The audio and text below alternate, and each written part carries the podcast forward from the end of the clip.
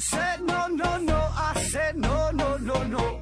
You say take me home. I said no, Perignon. You said no, no, no. I said no, no, no, no. No, no, no, no.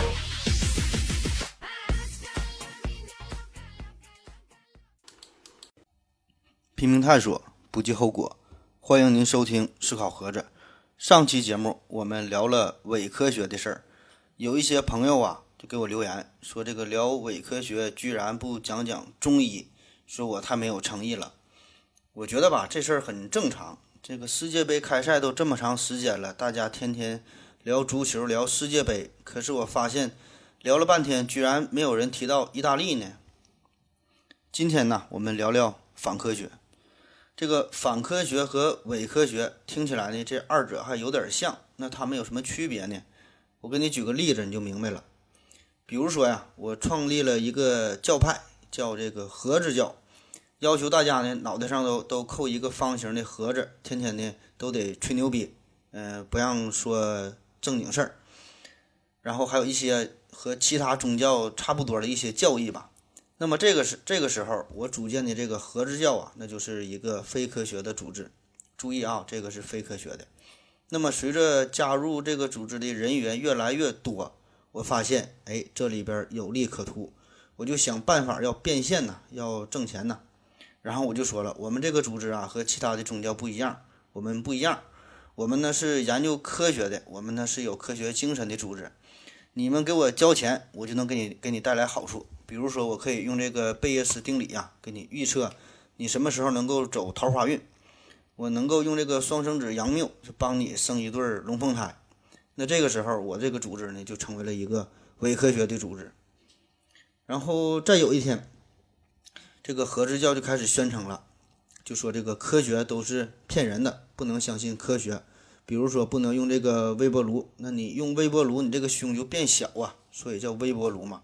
再比如说，你怀孕的时候啊，你不能再蹭隔壁老王的 WiFi 了，那否则生出来的孩子就像隔壁老王了。那这个时候，这个核之教那就是一个反科学的组织了，就是旗帜鲜明地站在了科学的对立面。当然了，我举的这个例子啊，这个只是一个呃便于理解吧，讲的这么一个小故事，其实是十分不严谨的。这个反科学呀、是一个很复杂、很大的这个话题。我今天呢就试着说一说，希望呢能给大家带来一丁点儿的小的启示。嗯、要说这个反科学呀，这事儿咱还得从这个非科学和科学说起。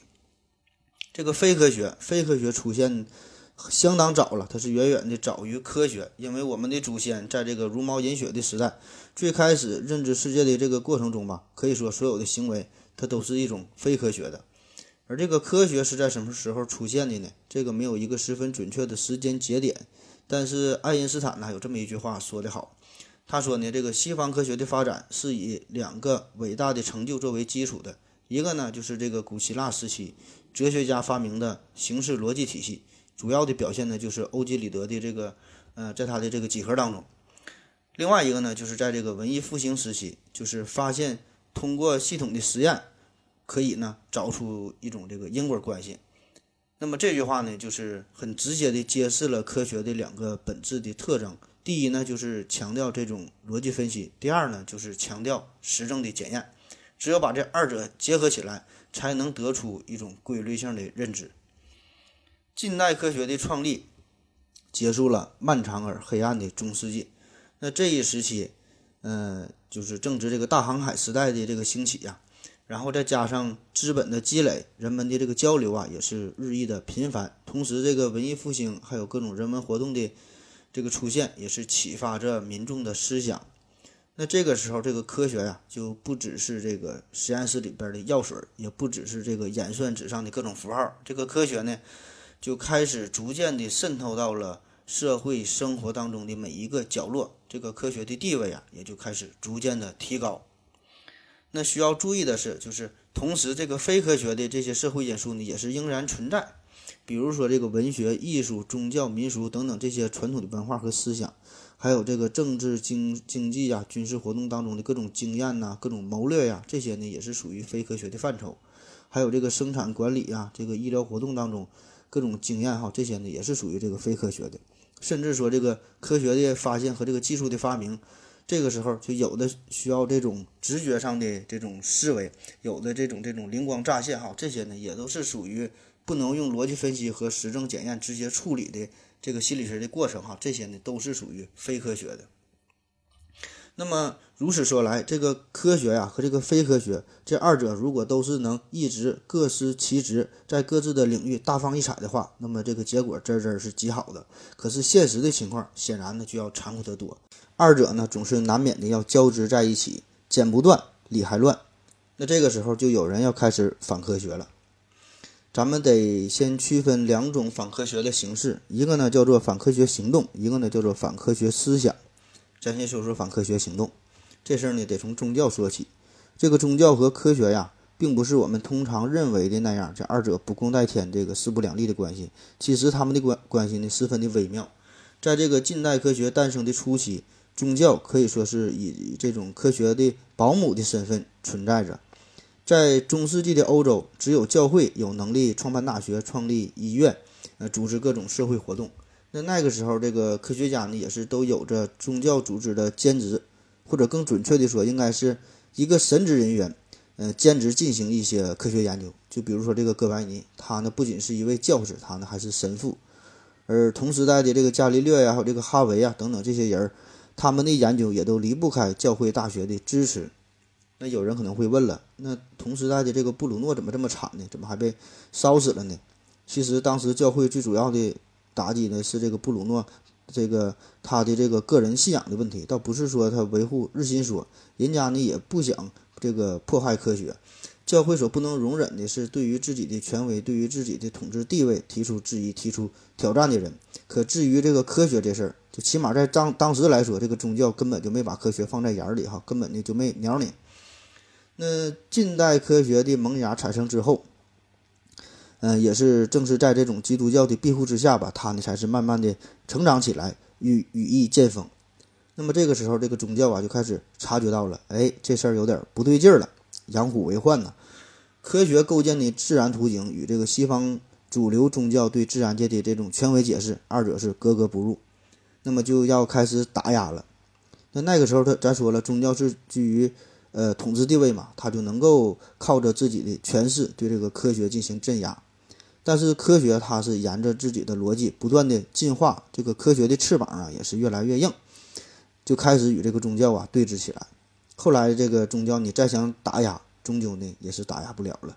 那特别是随着这个科学技术高速发展之后，得到了全世界主流的认同，那这个时候这个宗教啊也就不敢再公开的反对科学了，而是呢争取与这个科学共存，有时呢甚至还会利用一些科学成果。那什么是反科学行动呢？其实呢，就是采用科学之外的力量来打击科学的一种活动。那有的是用这种宗教手段，有的是采用政治的手段，有的它是直接采用暴力的手段。也就是说呀，不并不和你讨论这个科学这个本身的是非对错的问题，就是说你与科学有关，那就干你。从这个日心说提出的小心翼翼，到这个进化论观点提出的顾虑重重。第二次世界大战前后，这个纳粹德国也是把这个科学呀按人种分为雅利安人的科学和这个犹太人的科学。那对这个犹太人的科学，比如说爱因斯坦的相对论，这就进行围剿。那个时候，这个大批的科学家呢也是流亡到呃美国，到其他的国家，所以这个德国呢也是丧失了呃科学中心的这个地位。那战后，这个美国也是如此，美国呢也是曾经成立了叫非美委员会，对。有这个共产主义思想或者是倾向的这种科学家，也是进行调查，限制他们的活动。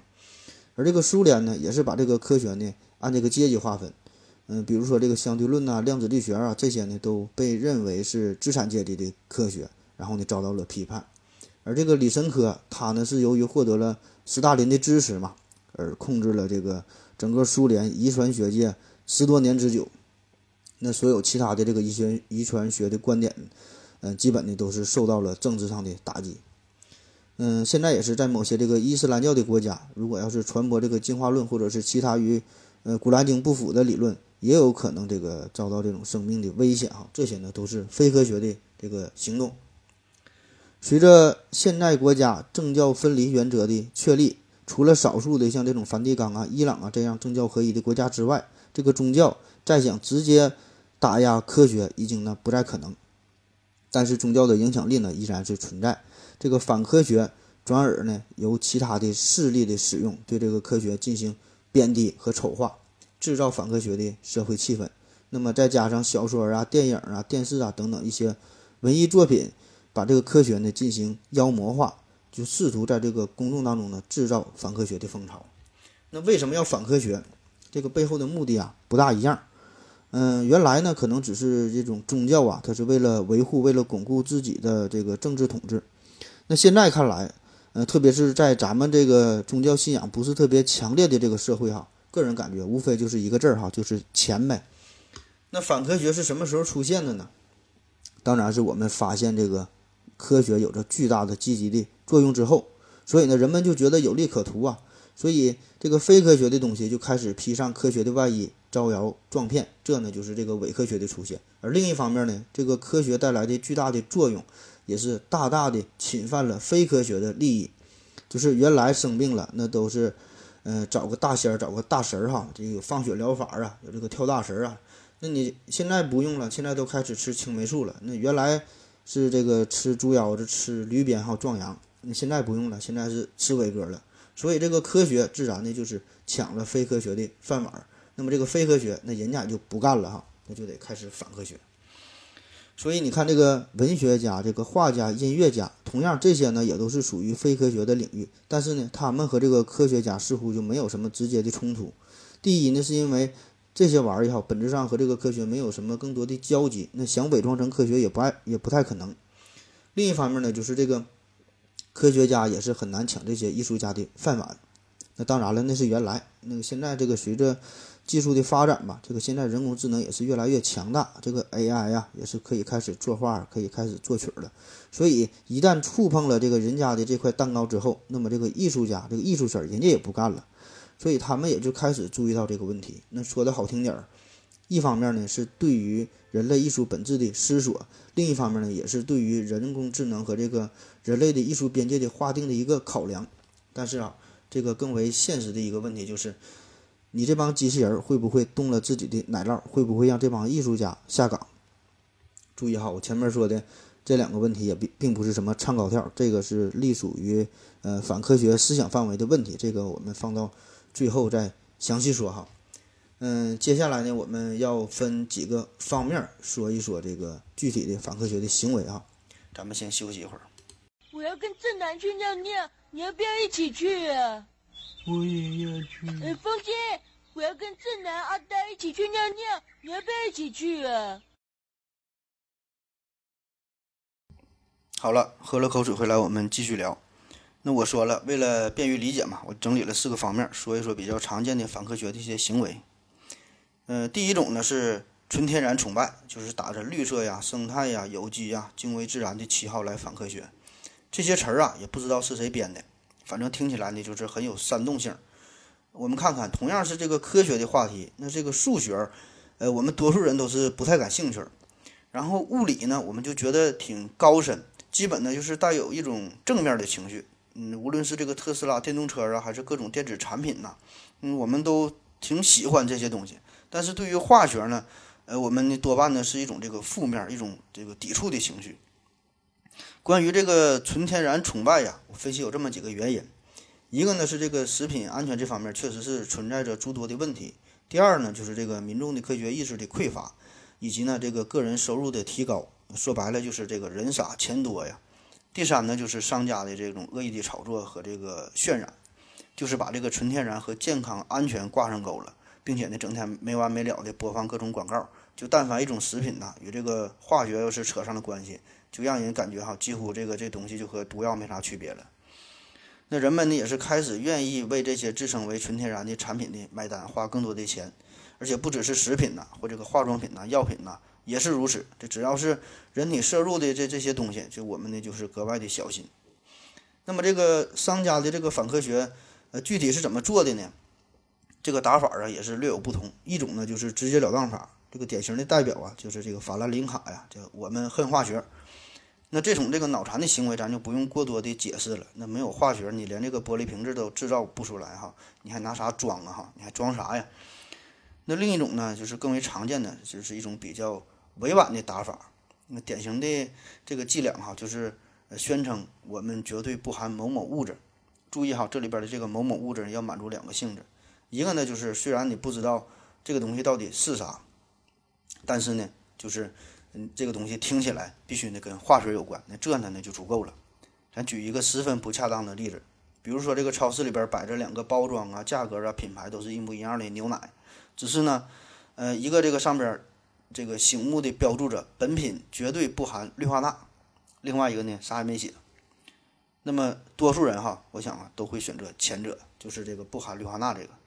那听咱节目的朋友，可能多数人会觉得这个很搞笑、很无聊啊。这个例子，这个牛奶里边本来就不含氯化钠呀，这个没听说谁喝牛奶还喜欢喝这个咸口的。但是如果把这个事儿啊放在全社会上来看，那不只是我们，就算是在这个欧美啊这个发达的国家，我估计能知道这个氯化钠就是食盐的人，应该呢也不多。而且我们天生又对化学这两个字有一种反感，有一种抵触的情绪，甚至说是一种恐惧的情绪。那还有一些这个食品哈，就是敢这个不要脸的宣称本品不含任何化学物质，我就想问问哈，你这里边到底装的是啥呢？那还有的说这个本品不含任何食品添加剂，那这事儿它也是不可能的。我就不相信在当今这个社会上哈，你还能找出一种不含任何食品添加剂的东西来。其实这个本身呐。本身这个食品添加剂也不是什么大不了的事儿，它既然叫食品添加剂了哈，它一定它就是可食用的，一定是无害的东西。但是非常无奈的是，就是我们频频的爆出各种食品安全问题，所以呢，我们也就没有耐心、没有细心去再仔细的甄别什么有害无害、有毒无毒了。我们真的是害怕了，所以呢，就是看着这些字样哈，我们就不管是啥，就是抵触。从这个三聚氰胺这个事件这个爆发以后啊，到现在已经是十年过去了。这个国产奶粉啊，这个无论是监管呢，还是生产的质量，也都是有了大幅度的提高。嗯，基本呢也是没听说再有什么这个重大的负面的这个新闻爆出。可是这个十年过去之后，这个羊奶粉呢依然是霸占着奶粉，特别是这个婴幼儿奶粉的这个市场。嗯，你看这个这个三聚氰胺这个问题哈，这本来呢也是这个食品安全的问题。就是说，你加了不应该加的东西，可是呢，我们仍然会觉得，就是你加的这个东西就是一种对人体有害的这个化学物质，就会就会贴上这个化学的标签儿。那贴上化学的标签儿，你就不是纯天然的了。然后就是再加上这个商家媒体的恶意的渲染炒作，各种这个软文呐，不断的妖魔化化学。那么这个自媒体上也是，呃，各种这个不转不是中国人的段子，就把这个本身是食品安全的问题归因于这个化学导致的问题。那这也是现在这个一种非常流行的营销手段呐，就是先给你制造恐慌啊，然后让你花钱，哎，我再帮你消解这个这个恐慌。所以这个最后导致的结果啊，就是你再想把这个事情澄清、再想解释清楚，那就是难上加难了。放眼全世界，工业之前的这些产品呐，那可以说算得上是纯天然的。那如果单纯是看我国的话，我估计啊，这个半个多世纪之前，那个时候咱们的产品应该是纯天然的。那时候吃饭他都吃不饱。那现在呢，咱们是这个吃了几天饱饭之后，就开始呢想吃出点花花了，就追求所谓的高品质。那要说纯天然，我我敢说哈，现在它没有什么是纯天然的东西了，它没有什么东西它是不经过加工处理的。你就连喝的这个水呀，那也是在这个水厂里边它也是净化过的。这种反科学的情绪。本质上呢，就是一种科技恐惧心理的一种表现，就是那些化学成分到底是什么，到底有没有害，我们呢都不知道。所以呢，最最安全的办法，就是在我有购买能力的情况下，我有选择余地的情况下，那我呢，我就不买你这个东西呗。化学啊，其实呢是和我们的这个生活是息息相关的。这个生命化学、环境化学、材料化学、食品化学、日用品化学，可以说离开了化学就没有我们现在生活的这个世界。那现在之所以有些人这个谈化学色变，主要就是因为这个的这个伪劣的食品和这个用品这个带来的哈，给我们害得不轻。所以这些东西并不是化学本身的错误，这个是道德和法律层面的问题。所以这个必须要分得清楚才行。而且这个纯天然崇拜者呢，也并没有足够的证据就表明传统手工方法制作的食品就更加健康、更加安全。更多的呢只是一种这个心理安慰罢了。想一想哈，我们的这个粮食的这个产量啊，这个亩产为什么能够提高？从这个建国初期，亩产也就是五六百斤，然后到这个突破千斤，再到现在这一千五六百斤也是常事儿，甚至有突破两千斤的。这一方面呢，是因为这个水稻杂交哈各种先进的技术；另一方面呢，就是这个化肥和农药的使用。这个现在没听说这个谁种地哈不用化肥和农药的，所以这些东西它显然也不是纯天然的产品。但是你还得吃饭呢，所以这个人感觉呀，相当一部分这个所谓的纯天然的产品，实际上和普通的这个产品呢也是没有什么区别。那你想一想，这个真要是这个传统。这个手手工方法制作的所谓的纯天然的产品，它在这个货架子上摆了几个月，摆了这个一年半年的，它不腐烂也不变质，这可能吗？哈，那不用问了，这里边保证是放了防腐剂啊。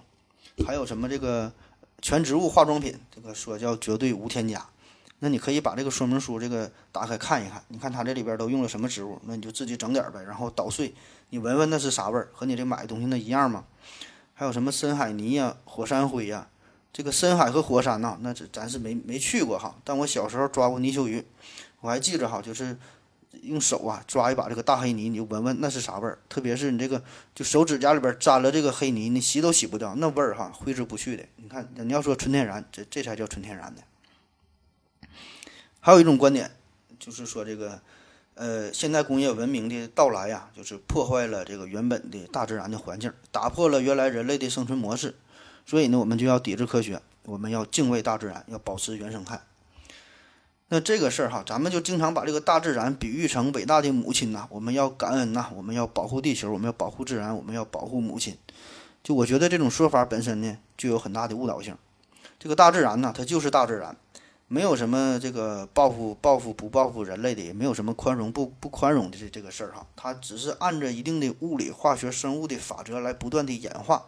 那所谓的宽容，那只是这个大自然有很强大的自我纠错的能力，就是有一定的耐受度。那就像是你往这个太湖里边倒了一瓶子硫酸，你并不会影响它的酸碱度一样，它就给你稀释掉了。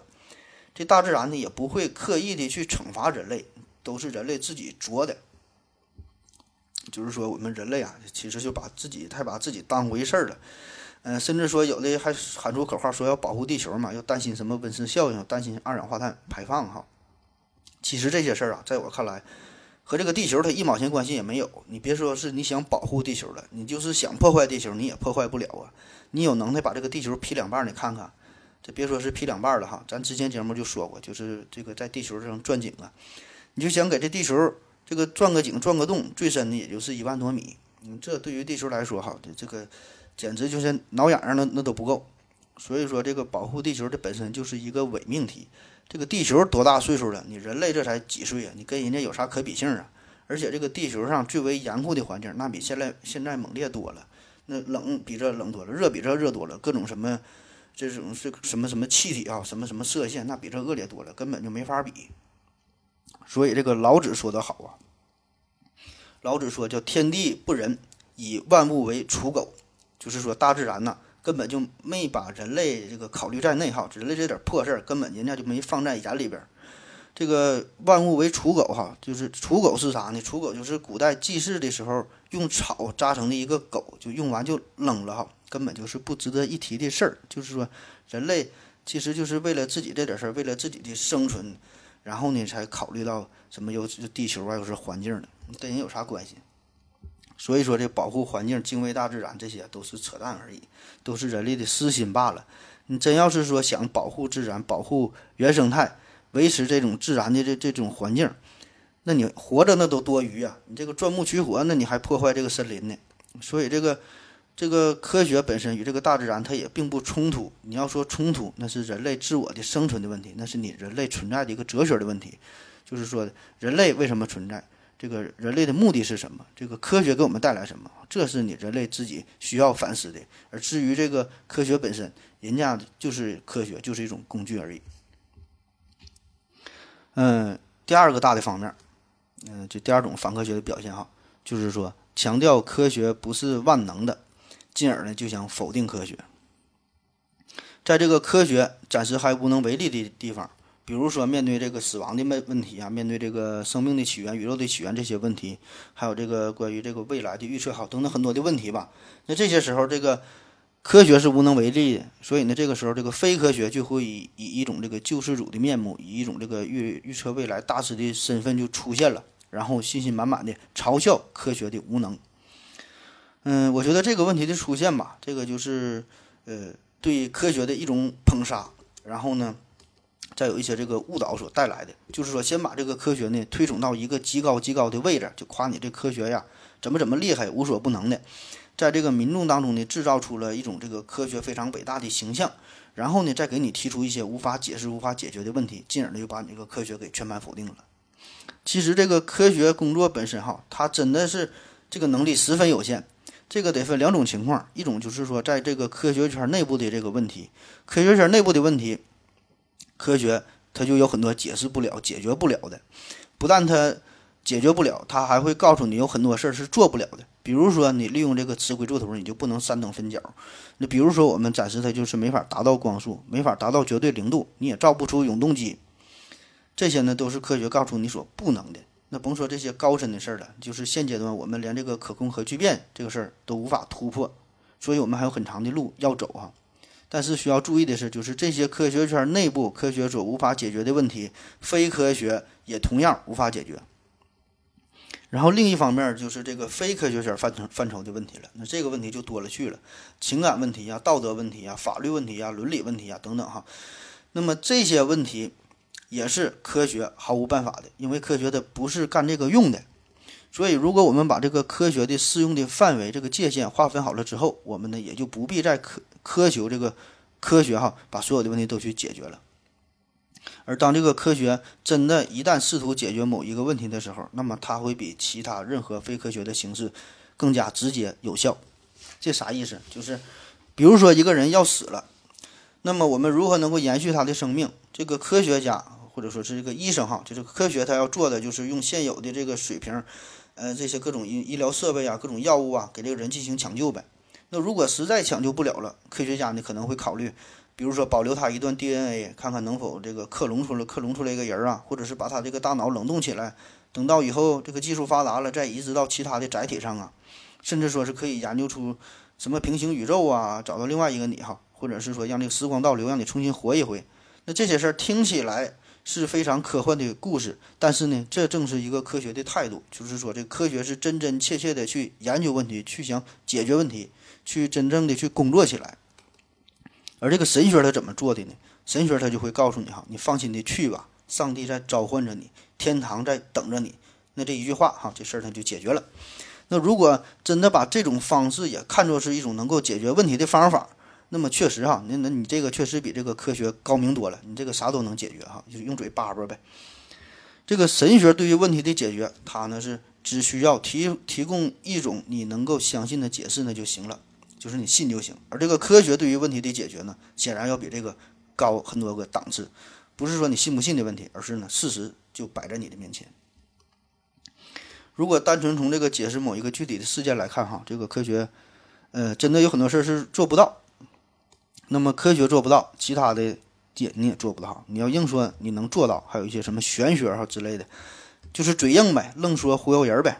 而且咱再退一步讲，科学也没有义务要解释所有的事情。就比如说这个二零零八年也是这个世界杯嘛，那那届世界杯有个这个叫章鱼保罗呀，他厉害呀，他能预测这个比赛的结果，这个准确率相当之高。你要按他这个。这个这个买买这个主彩哈，你保证赚翻了。那么这个事儿，这科学得怎么解释呢？我的回答就是，这科学没有必要解释这个事儿，除非你能复制出这个这个章鱼保罗的事迹哈，就是说每届世界杯这个美式比赛你都能百分之百的准确，就是这就是科学的可重复性。因为在我们的生活当中，总有那些看似很神奇，总有一些这个小概率的事件发生，所以这个许多科学呢无法给出让你满意的解释。但是呢，这并不能就成为这个反科学的理由，反倒是那些号称全能的、无所不包的理论，这呢才让人这个怀疑哈。就像是现在很多神药啊，什么病都能治哈。那么这种药，奉劝你就是别信了。有一句话呀，说这个呃，反驳上帝的，说这个既然上帝是万能的，那么他能不能造出一块连自己都举不出、举不起来的石头呢？那么本来这句话是想反驳上帝的存在嘛？我个人的理解呀，这个这这句话呢，并不能这个反驳上帝的存在。这个问题呢，只是我们人类自己这个逻辑上的一个矛盾。嗯、就像是说哈，让这个上帝画一个有三条边的正方形，嗯，让这个上帝说出一个比五大、比三还小的数，这些呢都是超过了我们人类自身的认知水平。但是呢，你不能用人类幼稚的想法禁锢上帝的全能性。就是上帝的全能，它是超脱人类可以理解的一种全能。就再比如说，呃，你能画出一个三角形，让它的内角和不是一百八十度吗？那原来我们上小学的时候，那觉得这事儿那是那不可能哈，三角形内角和就是一百八十度。但是呢，后来呢，你你学会了有这个非欧的几何体系，那么在这里边三三角形内角和可以可以大于一百八十度，也可以小于一百八十度。所以这个非欧体系，这呢就是原来人类认知和理解的呃一个禁区，就像是这个小学的小学生哈的这个这种存在。那么这个至于上帝来说，他呢是没有禁区的。这个神学的万能呢，那是一种超脱人类的理解的这这这种万能。所以这个宗教哈，如果从这个程度上来看，它是就是确实可以很高傲的瞧不起科学，而这个科学的能力虽然是有限，但是呢，科学总是脚踏实地的在解决着眼前的这些一个又一个的问题。第三大方面是这个呃反科学哈，就说这个科学是一把双刃剑，以此呢想来反科学。那么有人就说了，这个科技产品呐、给人类带来了很多的益处，但是同时呢，也有很多这个消极方面的影响。那比如说这个汽车，那汽车就会带来车祸呀，还有对环境的污染呐。这个电器那就会引起这人触电身亡啊，还会带来这个火灾呀。嗯、还有各种什么人口膨胀啊，这个交通拥堵啊，环境恶化呀，住房紧张啊等等吧，这一连串的反应都归咎于科学这个发展的这这个身上。其实双刃剑这个说法吧，这这词儿也不知道是谁这个提出来的。我觉得吧，这是一句很对的废话。那不只是这个科学呀，这个其他的很多的学科都可以说是一把双刃剑。哈，就有多很多词儿都是被这个媒体啊这个放大之后就给滥用了，就不什么双刃剑呐，嗯、达摩克里斯事件呐，还有什么罗生门呐，就媒体媒体一旦学会了，也不管啥意思，张嘴就说。那你说这个科学是一把双刃剑，那不假。那既然是一把剑呗，哈，它剑它就是杀人的呗，它就是一个工具啊。那不仅仅是科技，那任何任何文化现象都有正反两方面，法律、民俗、道德、政治，哈，它都是双刃剑。那有受益的，那就有这个呃受害的一方。重点呢不在于剑，而在于耍剑的人，看你怎么耍，怎么用。刀它是能杀人哈，剑能杀人，它也能捕猎呀。也能带来好处，所以我觉得这个科学它是一把双刃剑，这个是一种就是看似很客观公正的说法，那实际上呢就是在和稀泥，就是那一种反科学的行为。那咱上学时候都都学过呀，有主要矛盾和次要矛盾，还有这个矛盾的主要方面和次要方面。所以就算是双刃剑，那么这把这个双刃剑两边的这个刃呐，也不是一边宽，也不是一边长，也不是一边快，它也不是一个完全对称的双刃剑。咱就举一个例子，比如说这个这核武器，那核武器这绝对是属于科学的这个产物了。那怎么评价这个核武器呢？那保证是有积极的一面和有消极的一面的。那不管你怎么评论，起码是在这个二战之后，就是多个国家都掌握了核武器的这个技术之后，那么各个国家之间呢，就是达到了一种互相制约的一种状态哈，一种平衡。那谁也不敢的贸然的就发动大规模的战争，而且这个科技带来的结果，这个武器越来越精准，伤及无辜的可能性呢也是越来越小。就以前是这个地毯地毯式的轰炸，那现在呢是这个巡航导弹这种定点式的攻击，这样呢就把这个战争的这种损害呀降得更低。所以说这个问题的根本呢，并不在于科学本身，而是呢在于人性本身。你要想打架，那你怎么都能打，你捡块砖头也能把人给拍死，对吧？所以这个科学只是给人类提供了更多的选择的机会，那就看你怎么用这个事儿。再比如说这个这个工业发展哈，确实是导致了生态环境的破坏，但是你咱从另一个角度来看，那你这个新的农业技术的发展，单产可以提高，这样呢我们还可以这个节约耕地，退耕还林，这呢也也算是对这个环境的一种保护了，对吧？那就看你怎么说呗。那面对这个科学的负面的作用，我们呢不是要禁止科学，而是呢，呃，要这个响应想出这个一些这个相应的对策，好一些办法去解决。不是说你禁止使用汽车、使用电器，而是呢，你这个要设计出更为合理的交通的规则，呃，规范这个更安全的这个用电的这种这种流程哈。这呢是我们应该去做的。第四大方面呢，就是关于嗯公众心理方面的这个反科学呀，还会以一种科学的呃这种面目出现在公众的面前，然后呢弄虚作假，玷污科学的名声。嗯，当然了，这个科学圈内部啊也是经常不争气，就各种造假、腐败、潜规则，各种这个破事儿也是层出不穷。这个科学以及科学家的这个道德问题呢，也是频繁的引起社会普遍的关注。所以，这种本来是少数科学人员自身道德、自身品质的问题，就会上升到民众对整个科学的反感，甚至是一种抵触的情绪。就比如说，你本来喜欢一个歌手，可是呢，他这个酒驾撞人了，那么从此之后你就开始讨厌这个这个歌手的歌了。那其实他的这个音乐的作品和他这个人品，这并没有什么直接的关系。那反科学也是如此，这种反科学的运动呢，还会具有呃非常大的一种盲目性。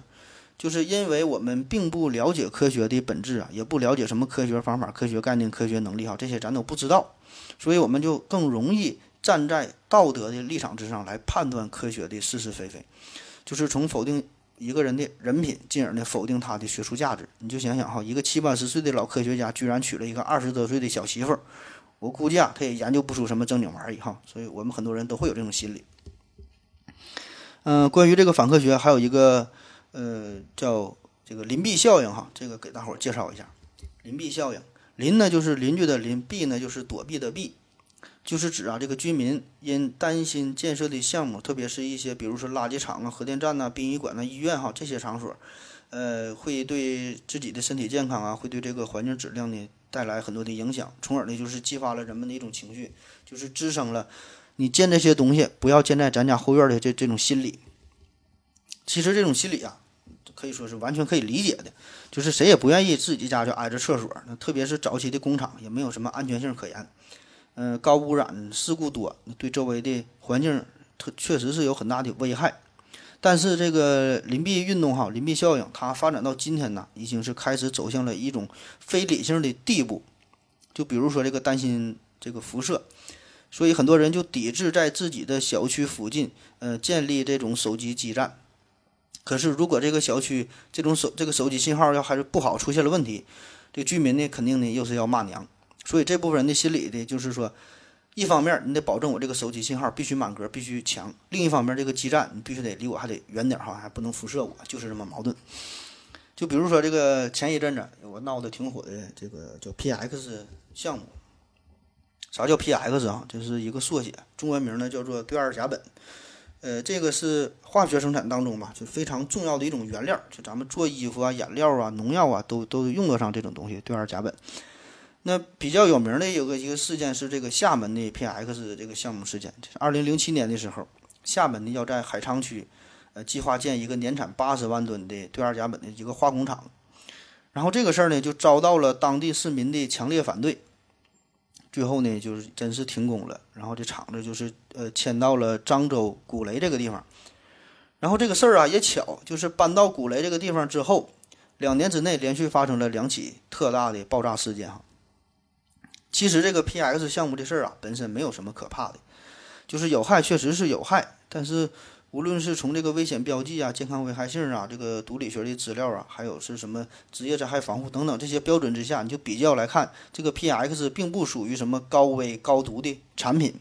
可是呢，本来人们对这个化工厂呢就是没有什么好感，你再加上这两次大爆炸，那这回这个 PX 项目可以说就是，呃，老鼠过街，人人喊打了。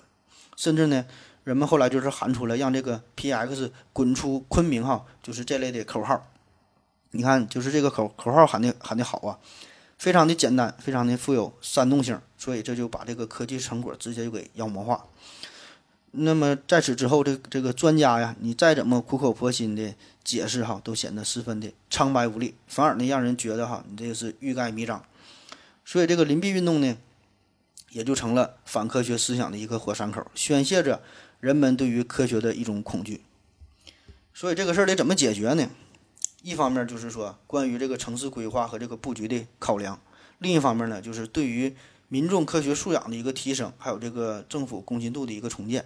说实话哈，我也是真想，呃，就保持一种客观冷静的态度哈，从这个科学的角度说说这个 P-X 什么什么化学机理啊，什么什么毒理作用啊，然后从这个地理学，从这个城市规划的角度啊，聊一聊这个化工厂的选址哈等等这些问题。但是哈，我也不是这方面的专家，而且更重要的是，就是这一次次的各种各样的负面的新闻，再加上个别部门这种脑残的行为，我只能说哈，你声称这东西是安全的、无毒的，你这个三天两头爆炸咱也受不了。那你说这玩意儿是安全无毒的，那你就把这东西建你家门口吧哈，哪专家说的你就建建在专家门口吧，这个真是没有办法啊。再比如说这个核电站这事儿。咱也不知道这东西具体是怎么回事哈，什么原理？反正咱一说核电站，基本的就能想到两两个事儿，一个呢就是广岛和长崎的原子弹的爆炸，一个呢就是这个前一阵这个日本福岛的核电站核电站的事故，它没有什么这个正面的印象。所以说这些项目到底是否安全，这个是第一层的这个问题。第二个层面就是说，如何你让民众相信你这个东西是安全的，是没有问题的。这个是第二层面哈，第三个层面就是说的，还要避免由这个邻避效应带来的进一步的这种反科学情绪的扩大化，这个呢也是一个重要的问题。希望啊，有关部门你就长点心吧。好了，歇一会儿。我要跟正南去尿尿，你要不要一起去啊？我也要去。哎，风姐，我要跟正南、阿呆一起去尿尿，你要不要一起去啊？好了。尿了个尿回来，我们继续聊。嗯，我们说一说最后一个大的方面，叫做反科学思想。这个得好好说一下。那听这个词儿，反科学思想好像不是什么好词儿，但是呢，反科学思想却是我们人类思想当中一个非常重要的组成部分。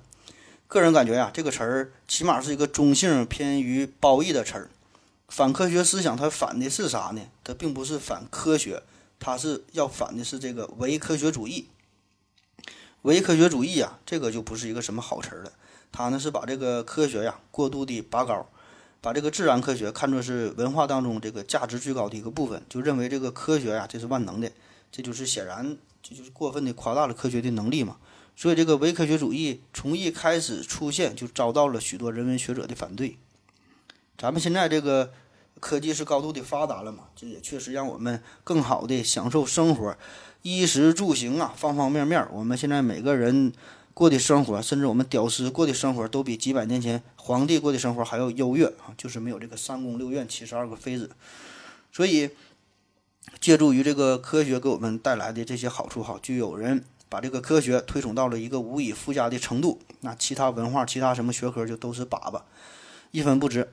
对于这个科学的迷恋呢，达到了一种非常狂热的程度。这呢，就是这个伪科学主义。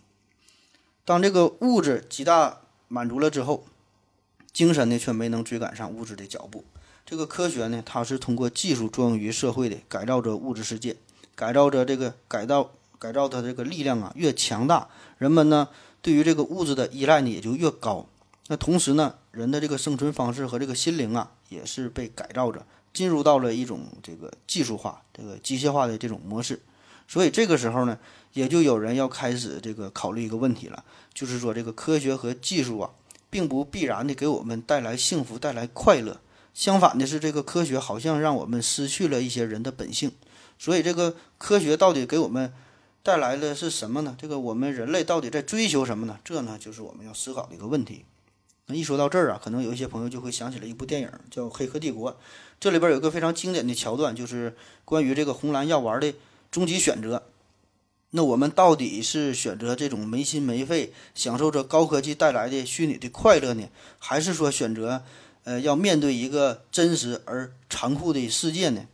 其实啊，选什么并不重要，重要的是，无论你做出哪项选择之后，你都无法坦然地活下去。就是说，关于人生的目的啊，关于科学的意义啊，等等等等，很多这些终极的问题，在你脑中呢，永远都是挥之不去了。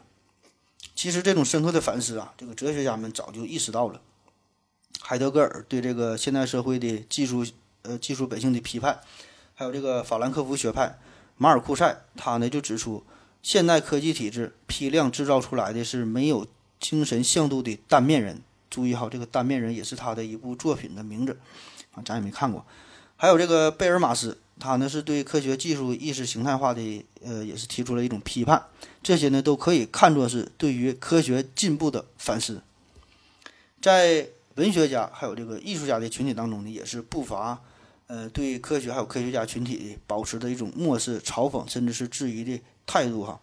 因为在一些人眼中啊，就是咱们这穿的衣服，穿的这个初步编织的衣服和这个穿这个高档的涤纶衣服没有什么区别。嗯，坐汽车和这个骑驴啊，可能也没有什么区别。所以这个科学呀，并并没有给我们人类带来什么本质上的改变。就是现在人类的生活和这个两千年前的生活呢，没有什么区别。就表面上这生活水平提高了，可是呢，一些涉及到我们人类自我价值啊、根本的核心的这些问题，迟迟也是没能解决。所以呢，这也是哲学还有哲学家一直存在、一直尴尬的存在的一个原因，就是问题一直存在，这个问题呢一直解决不了。可能在我们的观念当中，科幻小说啊，应该都是为科学唱赞歌的。特别是从这个《三体》小说流行以后哈，这个科学好像都是呃正面的、积极的。我们呢也是开始这个呃迷恋于这种各种高科技。而在这个欧美的科幻小说、电影这些题材当中，这个科学呀却是很少被歌颂的形象。相反哈，从这个科幻小说的开山之作，一八一八年。呃，玛丽雪莱的这个《弗兰肯斯坦》，从这个小说开始就表达出了对于科技无限发展之后的一种忧虑。到最后，这个科技的发展哈，会不会带来这个人类自我的一种失控呢？那么关于这个事儿哈，推荐大家一档节目，叫做《混乱博物馆》，这个个人是挺喜欢的。嗯，收听收看哈都行。它是一个视频的节目，也有音频。那这里边有一期节目，它就讲到了关于反科学和欧美的电影哈，基本就是说这个科学发展到了一定的程程度之后。呃，科技失控，然后人类就自己把自己给干死了。其实这种担忧啊，也是不无道理。从上世纪中叶，这个科学技术的负面效应就是已经已经逐渐的显现出来。从这个原子弹的爆炸呀，到这个全球生理环境污染呐，从这个生态环境的破坏到能源危机呀，这些呢都不得不让我们考虑一下，这个科学究竟是给我们人类带来了些什么？这个科学是否在本质上就必然是？促进人类的进步，是否呢会，呃，最后达到一种这个失控的局面？人类呢是否有权利对于这个自然呢进行无限的剥夺与改造？哈，等等，这也引起我们一系列的思考。所以这些呀都是反科学思想，呃，给我们提供的，就是让我们要重新的审视与考虑一下，呃，让我们重新确立一下人、自然、科学这些呢到底是一种什么关系？所以，这个反科学思想，它并不是说的要取消科学，或者是与这个科学为敌，它呢是要展示出这个人们对于科学技术这个行业哈，关于这个伦理的一个高标准的一种呼唤，就是时刻让我们保持着一种理性的态度来看待科学，这呢是这个反科学思想的意义所在。有很多事儿吧，就我们都容易，呃，喜欢走极端，就是。可以把这个伪科学和这个反科学呀，也可以看作是对于科学的两种态度。那么这个伪科学的态度呢，就是把这个科学看作是一个万能的天使，还有一个极端；而这个反科学的极端呢，就是把这个科学看作是一种万恶的魔鬼。那实际上呢，绝大部分我们这些吃瓜群众啊，都是位于广阔的这个中间地带。所以我觉得吧，关于科学、关于科科普这个事儿哈，我们有太长太长的路要走了。那一些人看似保持着中庸。那他呢，是在探究了极左极右之后，达到的一种审慎独立的状态。那一些人看似呢保持着中庸，他呢只是不知道应该如何选择，呃，最后呢是呃没有办法哈，带来的是一种这个盲从与彷徨的态度。伽利略曾经说过呀，圣经可以告诉我们怎样上天堂，但是呢不能告诉我们天体怎样运行。呃，教皇保罗二世则说，科学可以告诉我们。天体怎样运行，却不能告诉我们怎样上天堂。我也不知道这两句话什么意思啊，反正是感觉挺牛逼的。最后就念了一下。人类一边满怀憧憬的这个幻想着未来，一边呢是惶惶不安的担心科学的失控。科学的发展呢是远远超越了人类身体的进化和我们大脑的想象。人文社会当中啊，那些法律、伦理、道德，也许呢只是人类为了自我生存构建的一套又一套的普世法则。本来呀，与这个科学呢，并没有什么太大的关系。但是从这个，呃，避孕呐，从这个堕胎呀，再到后来什么克隆啊、器官移植好等等这些很多技术的出现，那么这些问题呢，就不得不让我们重新审视一下自我，这个科学的边际到底在哪儿？哈，人类的未来又是何去何从呢？好了，今天节目就是这样吧。下个月的今天，也就是七月二十四号，是我们思考盒子这档节目的两周岁生日，就是开播两年了。然后要做一期答听友问的特别节目，那有什么有什么感兴趣的问题哈，可以给我留言。嗯、有两种方式提问，一种呢就是直接在本期这个栏目中留言就行，另外一种呢就是可以利用喜马拉雅平台这个私信呐、私信给我发私信问提问题也行。呃，我那是知无不言，言无不尽。那就算是我不知道呢，我也能给你编出一个答案。好了，感感谢大家伙的收听哈，谢谢大家，再见。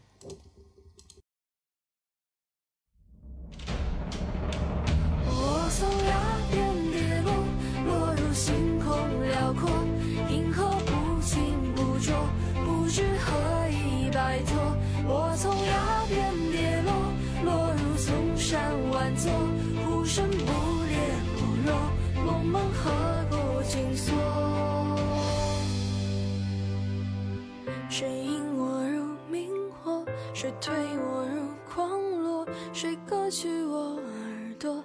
谁将我一生锁？谁耻笑我执着？谁把岁月蹉跎？谁碾碎了泡沫？谁心已沉默？